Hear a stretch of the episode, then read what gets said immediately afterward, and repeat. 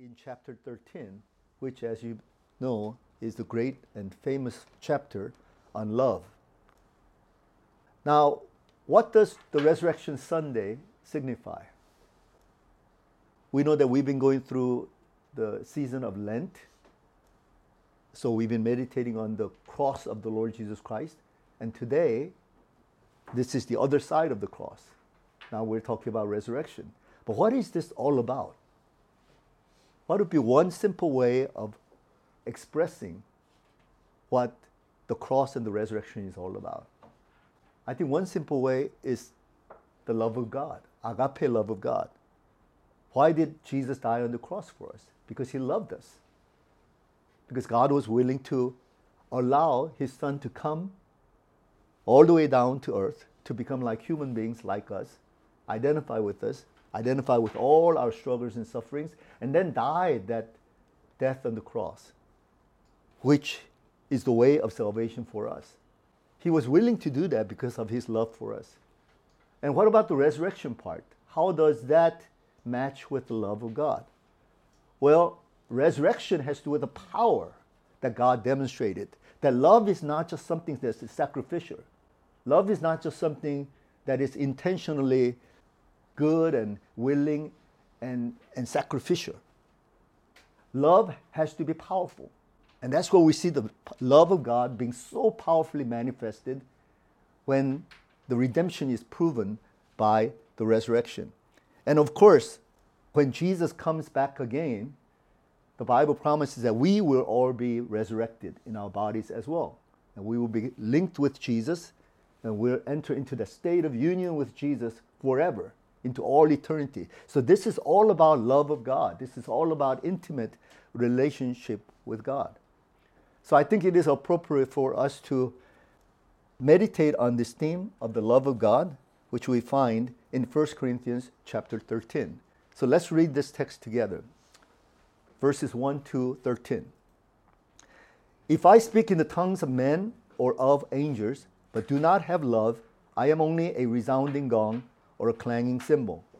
If I have the gift of prophecy and can fathom all mysteries and all knowledge, and if I have a faith that can move mountains, but do not have love, I am nothing. If I give all I possess to the poor and give over my body to hardship that I may boast, but do not have love, I gain nothing. Love is patient, love is kind, it does not envy. It does not boast. It is not proud. It does not dishonor others. It is not self seeking. It is not easily angered. It keeps no record of wrongs. Love does not delight in evil, but rejoices with the truth. It always protects, always trusts, always hopes, always perseveres. Love never fails. But where there are prophecies, they will cease. Where there are tongues, they will be stilled. Where there is knowledge, it will pass away. For we know in part and we prophesy in part. But when completeness comes, what is in part disappears. When I was a child, I talked like a child, I thought like a child, I reasoned like a child. When I became a man, I put the ways of childhood behind me. For now, I see only a reflection as in a mirror. Then we shall see face to face. Now I know in part, then I shall know fully, even as I am fully known. And now these three remain faith, hope, and love, but the greatest of these is love. Amen. Amen. Just so that you understand the context of this chapter, this is not just a chapter that is isolated and sort of like uh, dropped from heaven just to give us kind of like the Ten Commandments, the tablet with the, the Ten Commandments inscribed on it. It's not like that at all actually you find this chapter in the context of the whole section in 1 Corinthians chapters 12 to 14 that has to do with the theme of spiritual gifts. And so we see right before this chapter, in chapter 12, verse 31, Paul says, Now eagerly desire the greater gifts. He says, Desire gifts, desire good gifts. It's good that we do. But then he goes on to say, and yet I will show you the most excellent way. Desiring the gift is good. Understanding your potentiality, understanding all that God has equipped you with, understanding how you may serve the people of God and the people of the world is all good. But Paul says, I will show you the most excellent way.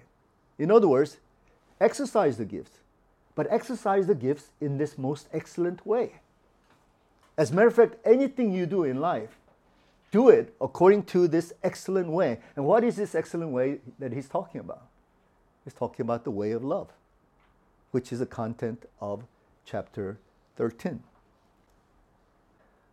Now, this term love in the New Testament is in Greek agape. Could you repeat after me? Agape. agape. You need to know this term. You need to be very familiar with this term because this is the new revelation that we receive in the New Testament about love. Before the New Testament was written, agape was rarely used. People didn't really know what that term was.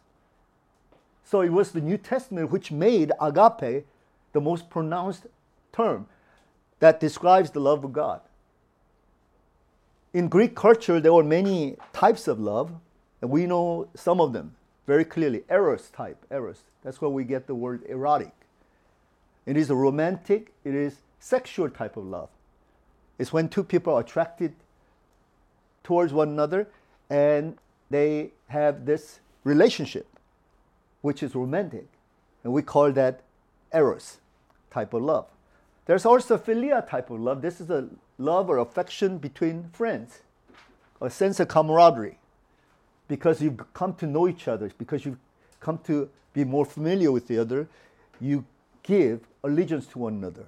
It's a philia type of love. That's where we get the word Philadelphia, the city of Philadelphia. It is the city of brotherly love.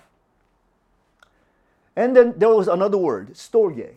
Storge was the love within the family. It's just simple allegiance we have because of the blood, you know, uh, the connection that we have because we are kinsmen. Yeah. We are just naturally loyal to one another because we belong to the clan, so to speak. So it's that kind of love. But what is agape love? It's completely different type of love, unheard of type of love.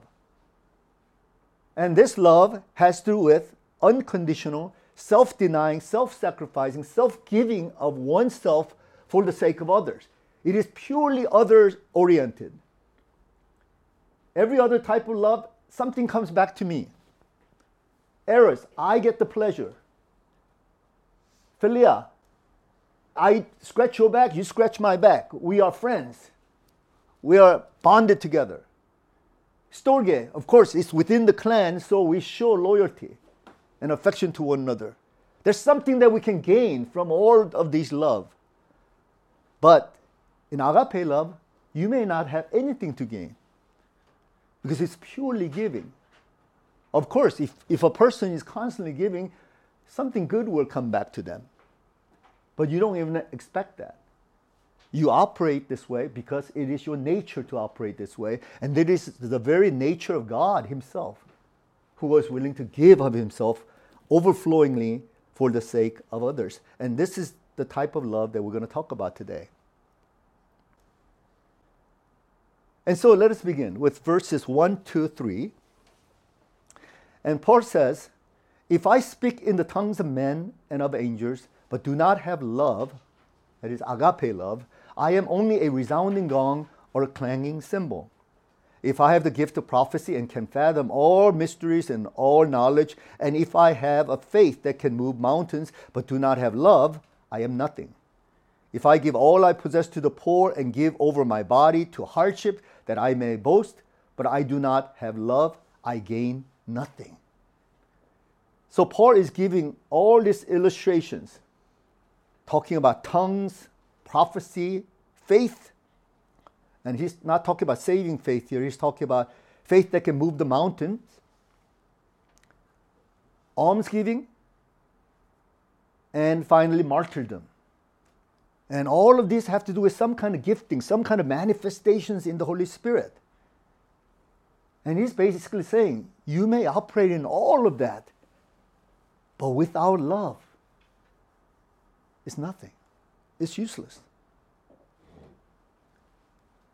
in verse 1, he says, If I speak in the tongues of man or of angels but do not have love, I am only a resounding gong or a clanging cymbal.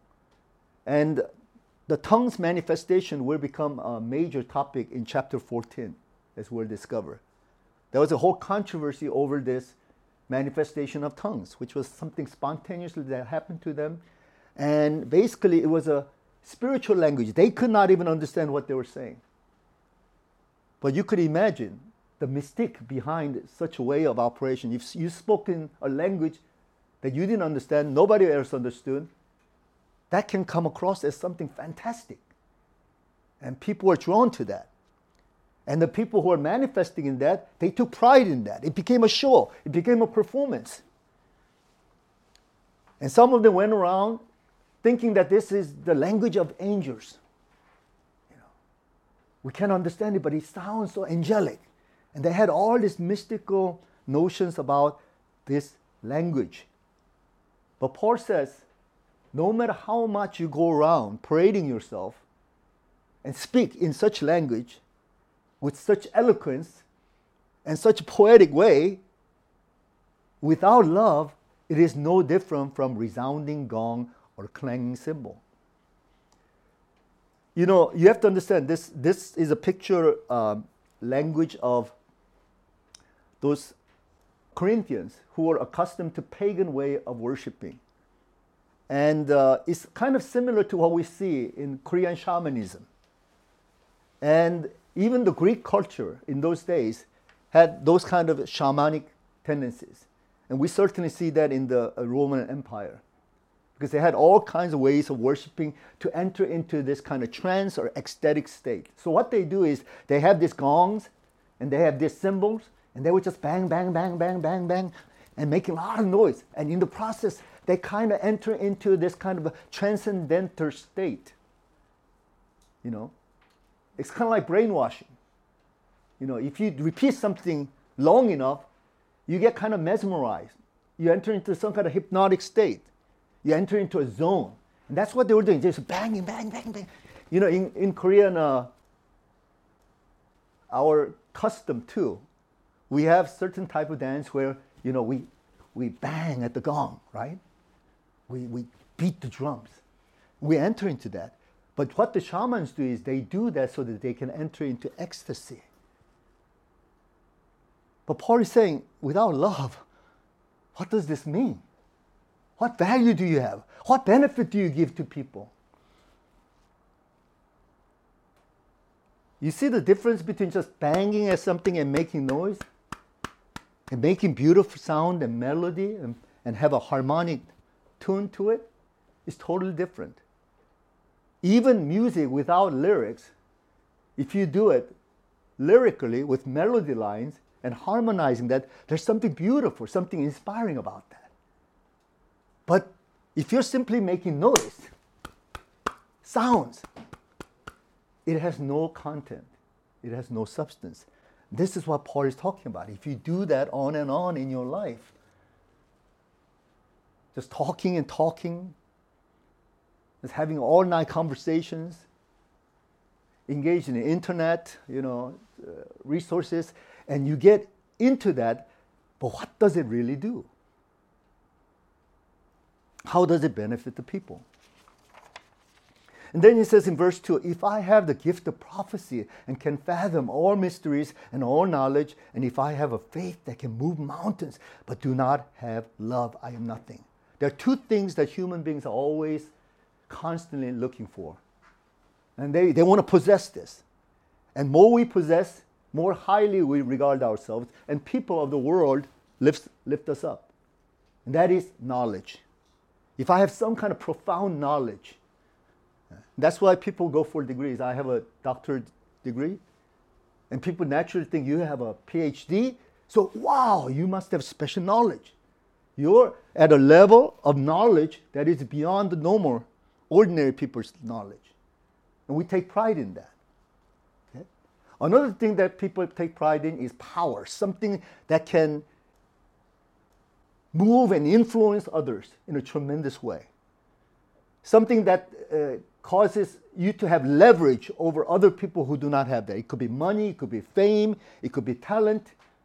In this case, it's the spiritual ability by faith to move the mountains. But Paul says, what use is it?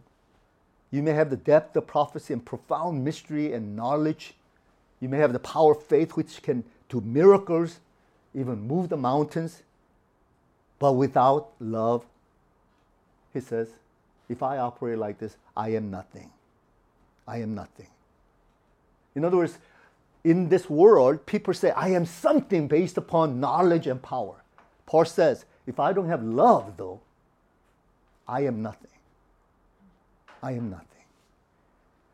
And then he says, if I give all I possess to the poor and give over my body to hardship, and that is martyrdom. It's obvious the context is the, to suffering. That is, I'm willing to hand over my body to set it on fire, to, to show people that I am witnessing Christ, and all that. I may bo- boast about it, but if I do not have love, I gain nothing. And obviously, we can give to the poor. We can even set our bodies on flame. And we can do this as a way of protest, or we can do it as a way of a prophetic gesture. But the thing is, what do I really gain if I don't have love? Love as the true intention behind this. You might think, but when you're giving to the poor, aren't you doing it out of love? Not necessarily. There are people who do it for tax break. There are people who do it so that um, you know you're a great philanthropist and everyone's indebted to you. Uh, you can give to the poor, but it doesn't mean you really have the heart for the poor. You may do it because people are watching you and people praise you for that.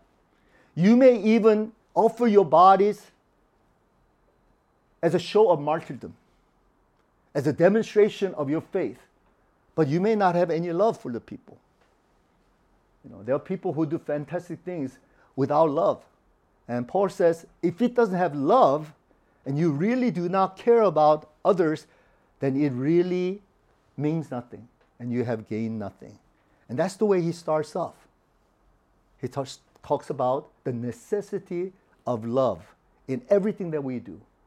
And so maybe we need to remind ourselves in anything that we do, no matter what good it may be, no matter how heroic it may sound, no matter how magnificent people may say, wow, that's great of you, and praise you. But if it is not out of love, then we must question our motives.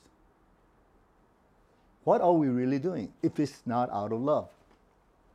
And then Paul gives us this lengthy definition of love from verses 4 to 8a. And he wants to really show us the very nature of love, what nature, what love is like. And he says, Love is patient, love is kind. It does not envy, it does not boast, it is not proud, it does not dishonor others, it is not self seeking, it is not easily angered, it keeps no record of wrongs. Love does not delight in evil, but rejoices with the truth. It always protects, always trusts, always hopes, always perseveres. Love never fails. Now, anytime I get to this section in my reading or meditation from 1 Corinthians chapter 13, I find this text to be very poetic. You know, it's almost like I can just, you know, hang it on the wall and see, see the words, and it sounds very poetic. But I could never really digest these words because there's so much in it.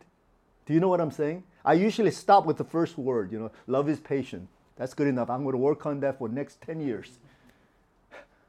you know.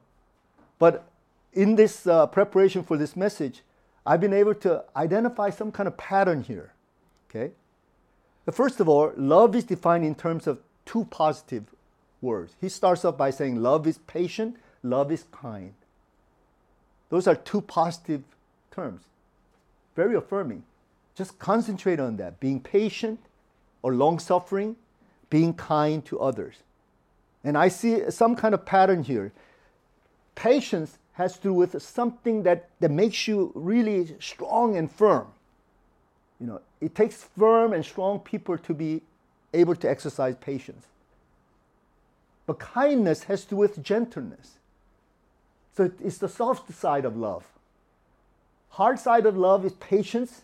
Soft side of love is kindness. And Paul's saying you need to work on that. you know, to be honest, I don't think we need to worry about rest of the text. If we can work on these two concepts related to love for the next 10 years, I think we'll all end up being saints. No matter what we do, just be patient, be long suffering, being willing to bear through people's nonsenses, you know. Or, or just, just it's not happening your own way, but just being patient through the whole process. Or being kind. You know, no matter what, you show kindness to others, you show gentleness to others. Those are the two positives. And then it is followed by eight negatives. It does not envy, it does not boast, it is not proud, it does not dishonor others, it is not self seeking, it is not easily angered, it keeps no record of wrongs, it does not delight in evil but rejoices with the truth, and so on and on. So the emphasis here is just don't do these things. Don't operate these things, these ways. Just engrave that in your mind. Say, I, I should not be envious. I should not be boastful. I should not be prideful. I should not dishonor others. I should not be self seeking. I should not be easily angered. I should not keep records of people's wrongs and be resentful. I should not delight in evil. So the emphasis is upon the negative here. And then he has four absolutes. Here, the term is panta, which means all or all things. In everything that you do, operate this way. And so in verse 7, it always protects, always trusts, always hopes, always perseveres. So ask yourself this question Am I, in relating to others, am I protective of them? Am I trusting them? Am I hoping in them? Am I persevering with them? And then finally, there's one absolute. And this is a big term never. He says, love never fails. Never fails. And the Greek word here is pipte, which means actually falling or collapsing. Love never collapses under pressure. Love is so firm, it is able to withstand all kinds of pressure, all kinds of burdens, all kinds of attacks, all kinds of nonsenses that come our way. Love is able to hold its position.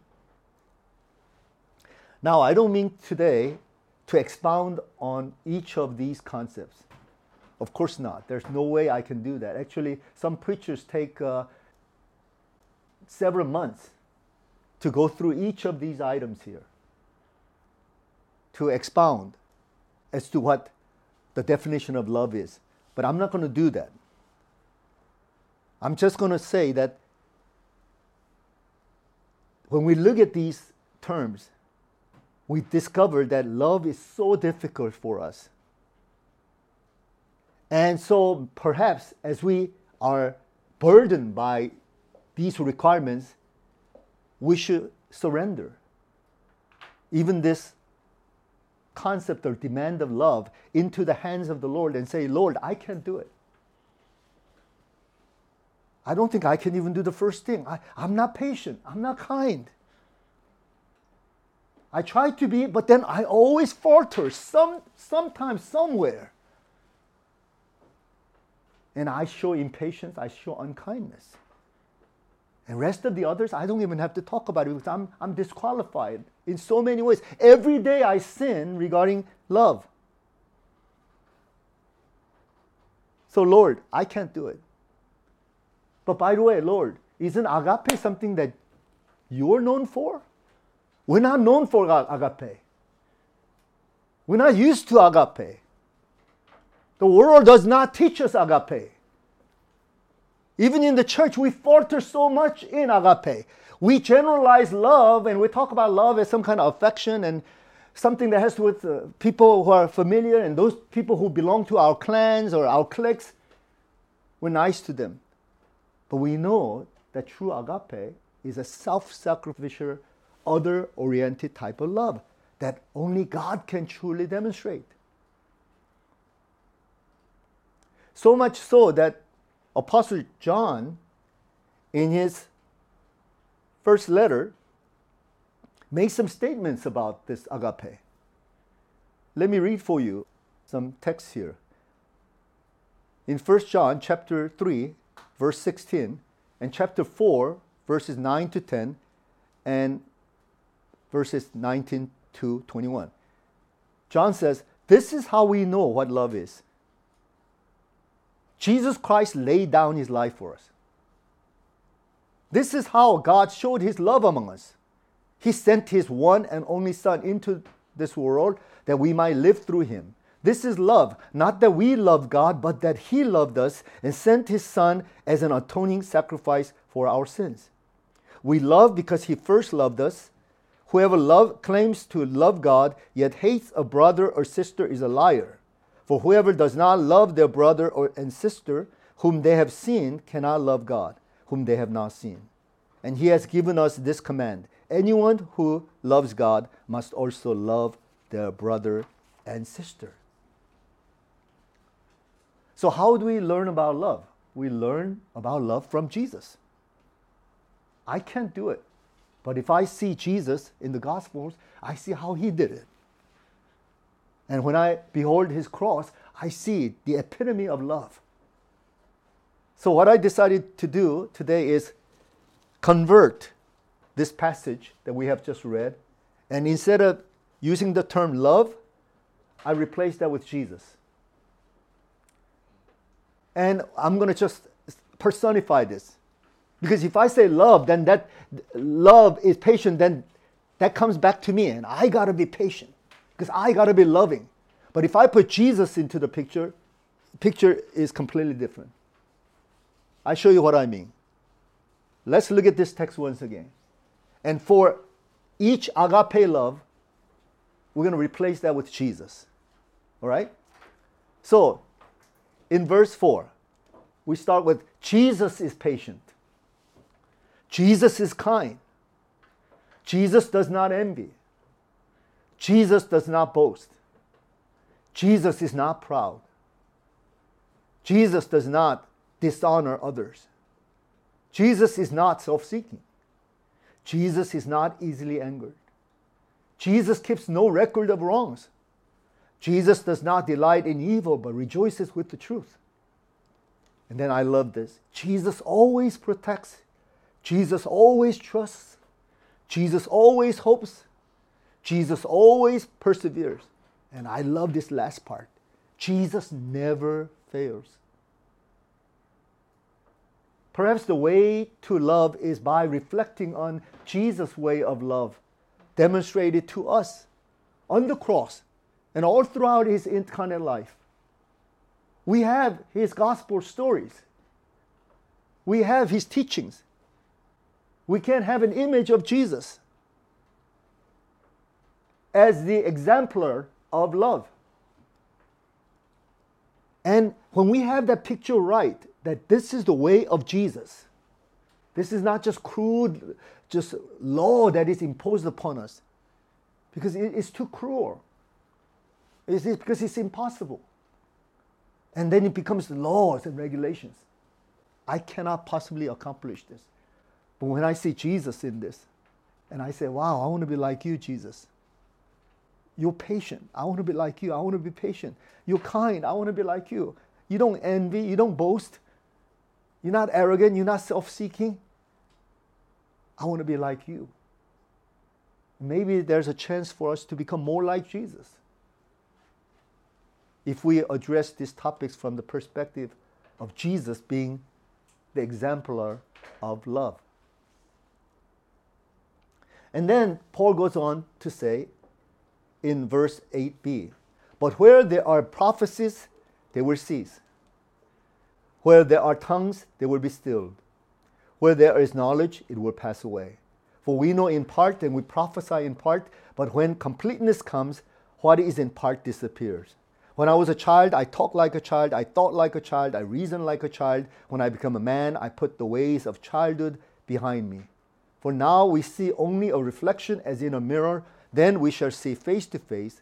Now I know in part, then I shall know fully, even as I am fully known. And now these three remain faith, hope, and love. But the greatest of these is love. Paul is saying these fantastic giftings and manifestations like prophecy and tongues and revelatory knowledge, time will come when they will cease. Because these are only partial realities, no matter how fantastic they may be. And, and I, I know a little bit about spiritual gifts because I used to uh, pastor a very gifted church that really was endowed in all kinds of spiritual gifts, fantastic manifestations of the ways of the Holy Spirit was demonstrated in our midst quite a number of years ago when I pastored that church. But the problem is, all those manifestations are only partial. No matter how distinctive those revelations may be, no matter what kind of prophecy that you may have received, no matter what kind of vision or dream encounter you may have had in the Lord, it's only partial. And it is not permanent, it is temporary. And so Paul says, they're going to be still, there's going to, it's going to pass away. But when is he saying that this will pass away? This is the question that we need to ask because there are those uh, scholars who call themselves cessationists, and they have this notion that uh, that all these gifts will pass away once we have the New Testament in place, when we, we have the complete canon or the text of the scripture, then we don't need these gifts anymore. And so they believe that after the times of the apostles and after the Bible was given completely, you know, 27 books of the New Testament, total 66 of the Bible, once that's in place, we don't need any of these nonsensical gifts anymore. But that's not what Paul is saying. He's not saying these gifts are nonsense. He's saying these gifts are for real. They are very important. But just realize that these gifts are only part. And that should cause us to be humble. If I only know part of the truth, part of the knowledge, part of the mind of God, then I don't have it all together. I need other pieces from others. I need others to bring forth the whole picture as to what it looks like. And then Paul gives the two illustrations.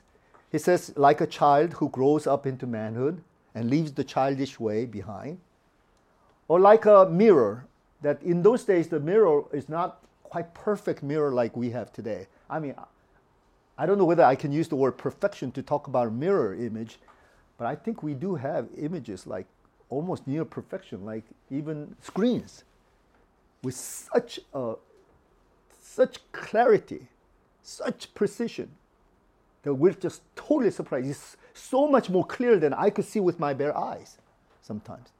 But in those days, the mirrors were basically polished metal, you know, polished brass. And so it, it was dim. You couldn't quite get the picture like what we have today. I hear that it was on, it wasn't until 13th century that we had a mirror like the way we have mirror today. So Paul is saying, well, we're looking at very inferior type of imaging. Okay?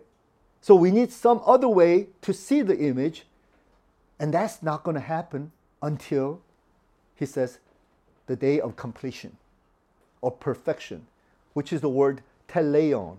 And teleon is related to the word telos, which means the end or the goal. And we know very clearly that the telos has to do with the second coming of Jesus Christ, when Jesus actually reappears in his incarnate form and we're able to see him face to face.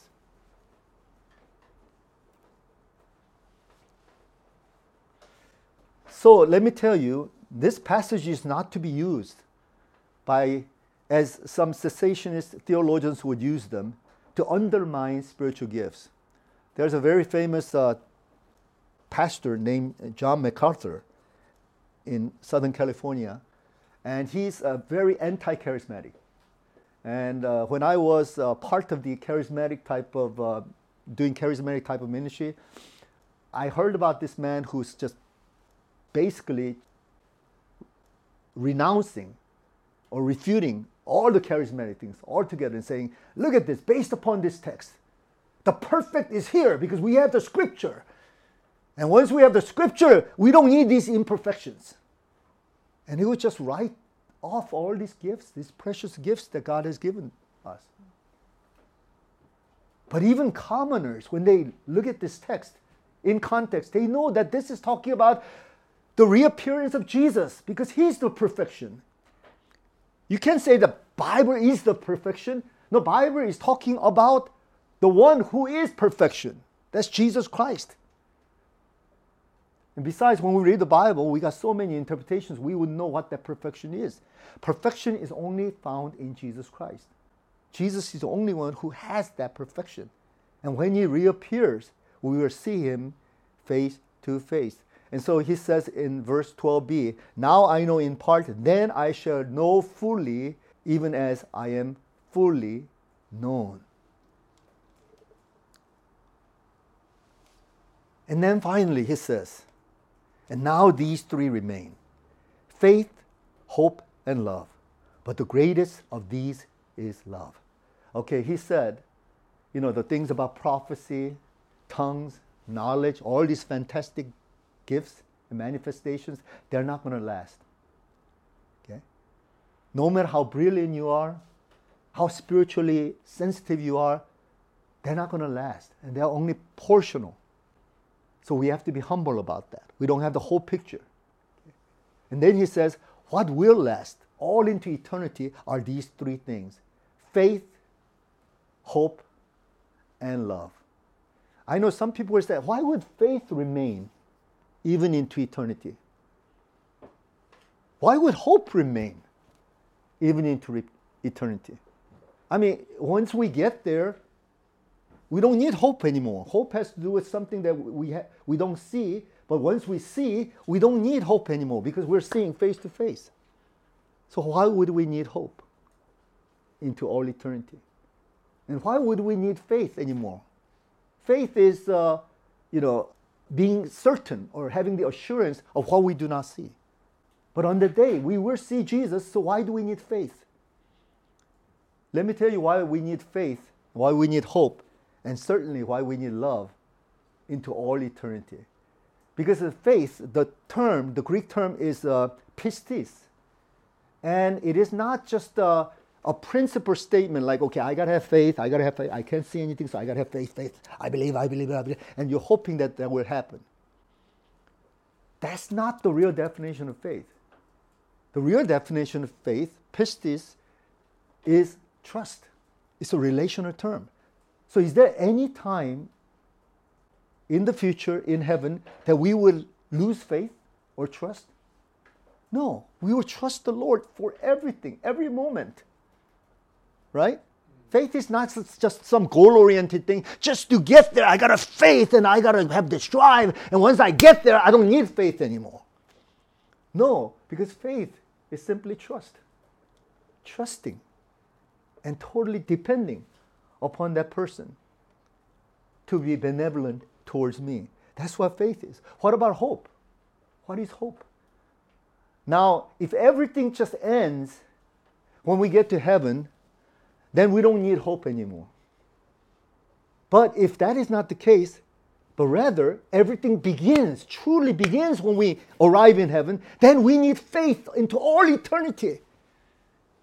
Because Jesus is going to show us the adventure of this eternal travel with Him into all eternity. And that's why I think He created the universe in such a vast way so that we can explore with Him into all eternity. A lot of people think when we go to heaven, it's all over. Okay, it's all over. We, we made it. We suffered, we persevered, we prayed hard, we shed blood of martyrdom, and here. And then what? Use your imagination. If there's nothing more we do when we arrive in heaven, then it is like what the Hindus and the Buddhists are talking about, the state of nirvana, where you kind of um, into all eternity, doing nothing in this calm water of consciousness. Um, what kind of nonsense is that? That's not a picture of Christian utopia.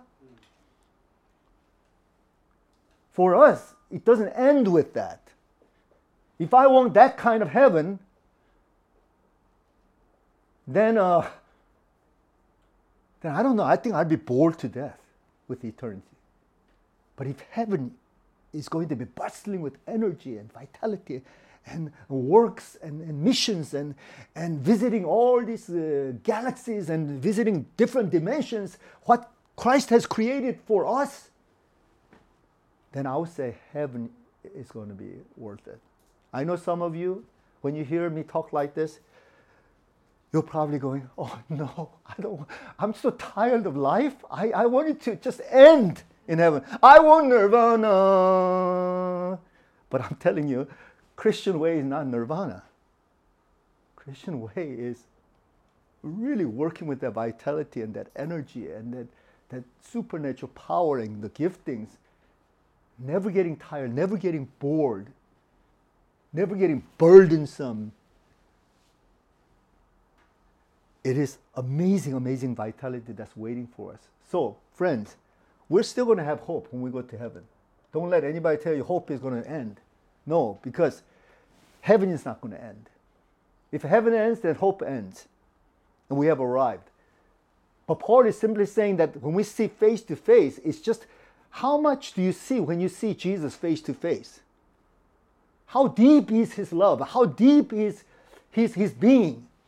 That we can say we know Jesus, everything about Jesus. We cannot, because he's God. We cannot know everything about God. Never, ever.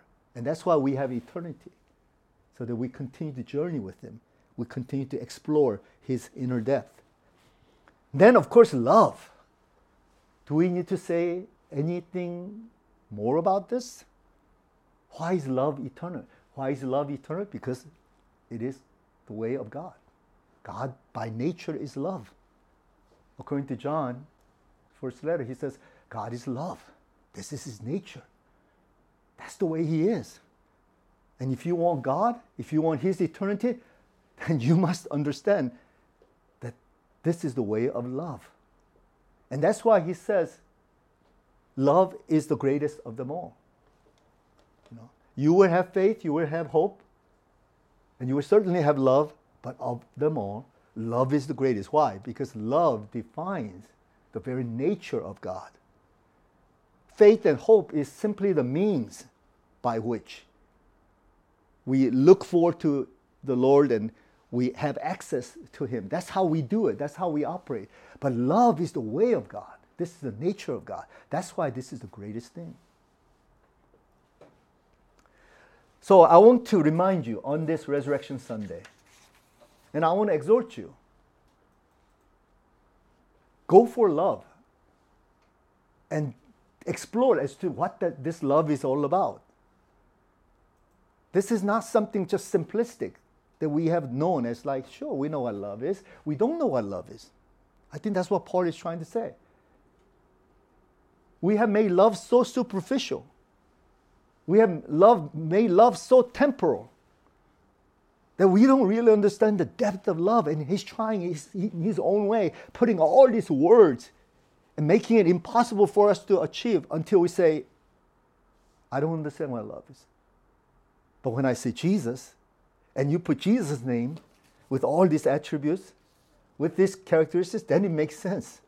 Because this is the way of Jesus. This is the nature of Jesus, and this is the nature of our triune God, who is truly loving.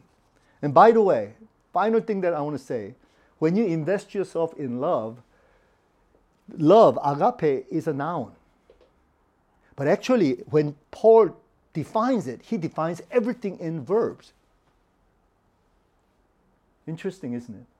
Because love is an action verb. Because you don't have love, you do love. You, you give love. You enact in love. It's always actional. So if we're not doing anything actionally in terms of doing, when we're thinking about loving, then we haven't even got to, to the first base. Because love is not just something that you hold in your heart, you just kind of uh, consider that as your good intention. Love is not that. Love is something that you do. That's why John defined love as God sending his own son to die on the cross for us. That's what love was. He did something for us. He sacrificed himself. He gave himself for us. That's what love is. Amen? Amen. So I want us to sing this uh, love song, Love of God hymn that we sang at the during our worship time. And I want us to sing with a sort of like a gusto. And as I was singing today in our worship time, wow, this this is a great lyrics. This is wow, this is a uh, this is such a poetic uh, way of articulating it. I love this because this is one of the most famous hymns that we could possibly sing. So let's sing this with, uh, with all our hearts. And can we just stand up as we sing this? And I think when we stand up, we're able to use our diaphragm more and uh, use our body more. And let's just sing it with a gusto, uh, sing it with as though really giving worship unto the Lord.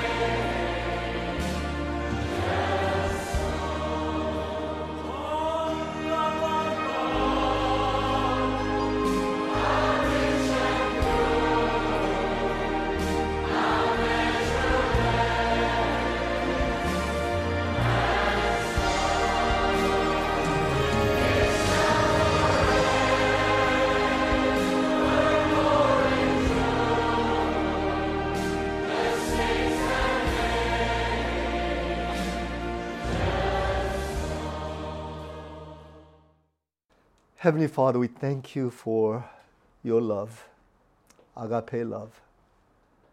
We are barely beginning to understand what that is. And when we go to heaven, Lord, we will be more enlightened than ever before about what agape love is. The depth, the breadth, the height, and the length of your love, the words cannot describe. But you desire to enfold us with that kind of love. And you have given us through 1 Corinthians chapter 13 text a glimpse as to what that love is. And I pray that you would make us excited about what knowing that love is about and how we are the recipients of that love that came from you and how we are called to now exercise that very love, the love of God, uh, with one another and to unto others. And that's what we want to do, Lord. We want to be like novices who are just barely beginning to learn and understand. And this will be an ongoing thing into all eternity, loving with that depth and profundity as Christ, you loved us. God the Father, you loved us, and the Spirit, you love us. So teach us how to love like the way you loved. Teach us to be inspired by this great way, the most excellent way, which must encompass everything that we do in our daily life, in our spiritual life, in our exercise of spiritual gifts in the midst of our community, the church, and everything we do, especially towards the unbelievers, those who do not know you. Give us the compassion, give us the mercy, give us the love of God with which we can reach out to them. This we ask in the name of our Lord Jesus. Amen. Amen. Now, please be seated, and at this time, we're going to continue our worship as we partake of the communion uh, that our Lord has granted us, and He's demonstrated this uh, as a way of understanding His presence and the presence of the members of the body of Christ. And as his body was broken and his blood was shed, now Jesus says, I'm going to bring wholeness to you as you partake of these elements. So that through these elements and partaking of them, you will understand what I intend for you to do as the body of Christ. As I was broken and I was shedding of the blood, I don't want you to do that amongst your midst. I don't want you to tear each other into pieces, shed each other's blood. Let your body be whole. So, this is a mm. prophetic statement for us. This is the way we ought to operate. We must be whole, we must be united, we must be loving and forgiving. We must be patient and kind with one another and He's offering Himself to us. Because He paid for it all so that we don't have to go through that damage anymore. He was damaged, He was broken, He was shattered. He died so that we can live and we can be united.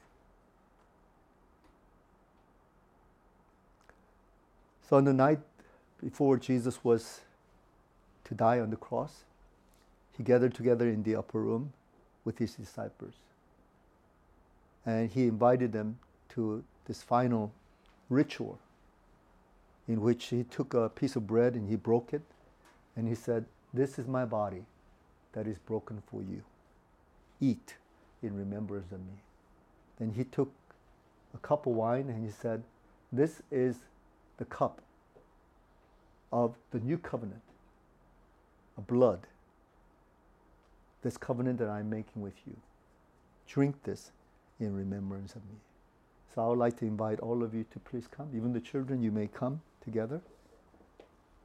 And please receive the portion of the bread and the cup And we'll all hold uh, these elements together and we will eat and drink them together. Okay? So I'd like to invite you to the table of the Lord and please come into this communion with Him and with one another. Close our eyes and meditate for about a minute or so as to what this is.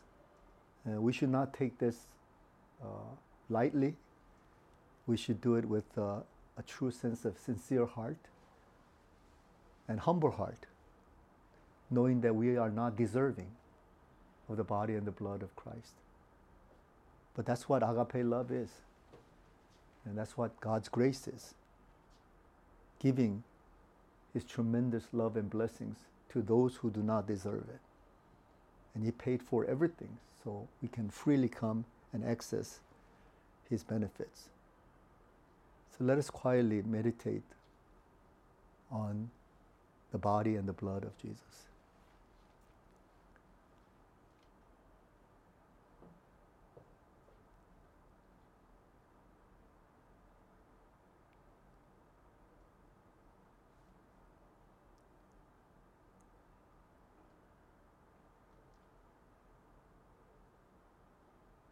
And at this time, let us lift up these elements and pronounce them.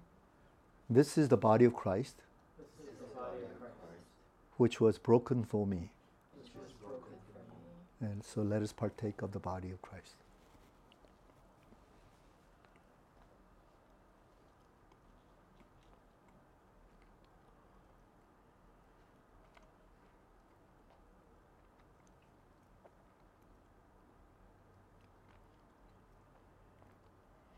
Now let us lift up the cup and pronounce this is the blood of Christ This is the blood of Christ which was poured out for me.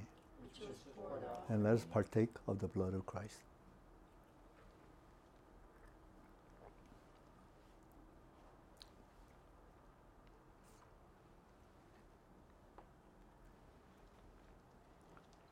Now, please receive the benediction.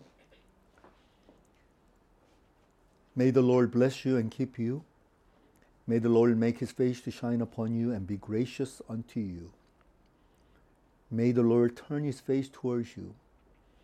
Always shine forth in your favor with all his love, peace, joy, and kindness. And may you go forth now and radiate the love of Jesus Christ unto others. And be reminded once again of 1 Corinthians chapter 13 that love indeed is patient, long suffering, and kind and gentle. Go forth now in the name of the Father, Son, and the Holy Spirit. Amen.